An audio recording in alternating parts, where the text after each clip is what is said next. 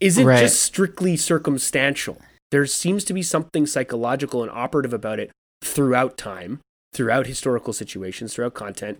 Um, and I think it's really interesting. Like, like it's gonna be you're gonna see it if you you know if you if you're only just starting to read Zizek, you're gonna see it show up in all of his books, similar to all the other examples that he uses that seem to operate both as particular things and as examples of the universal, right? Because this is a Hegelian and Lacanian reading of them. Like you're gonna see examples that show up, and I think people who aren't willing to think the repetition in Zizek will miss the fact that it's not just anti-Semitism arbitrarily. He's not just choosing anti-Semitism because he wants to be provocative. There's something in it that shows the importance of ideology Very and nice. the need for an well ideological critique, right? Mm. I think. Yeah, it's very Yeah. well said. Yeah, it's like. Is it just that it's a really good example in the Zizekian way? like, is that the answer? Like, is that is it? Just a banging example? Kind of. Yeah, well, I mean, I mean, like, but you can't underplay the the the the, the vitality of an example, right? Exactly. It's not a mere example, you know, Right. like because the example is everything. The example is the funk is the very kind of it. manifestation Yeah. of the system. Um, In fact, you don't then- get the system without the example in in the Hegelian sense.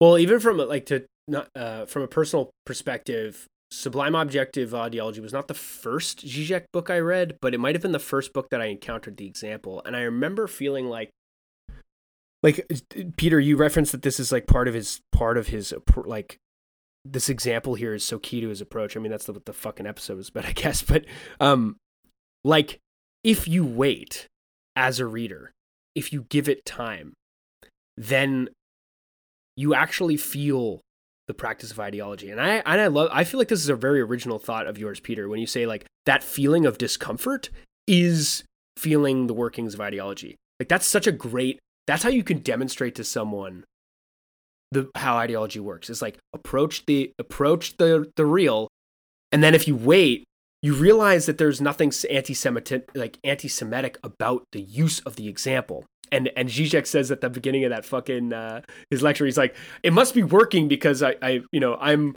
both I'm I'm an anti-Zionist on the from the perspective of the of the Israelis or what and or what does he say? worst worst example of, of you know Jewish propaganda or something like that.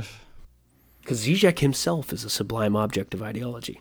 hey, that's a cool Definitely. point. Straight up, straight up, Straight up. He's up. the he's Yeah. the parallax, right? Apperceptive. There, I in our parallax episode, I, I didn't ask it because I, I think I even and so on and so on. And so on and so on. um, and it has like like it seems every political theorist in Europe is kind of faced with the problem of, of interacting with it. And in fact, Zizek's criticism of who's the philosopher of state begins with an H. Husserl. No, no, no, much more recent. Husserl. shut, shut up.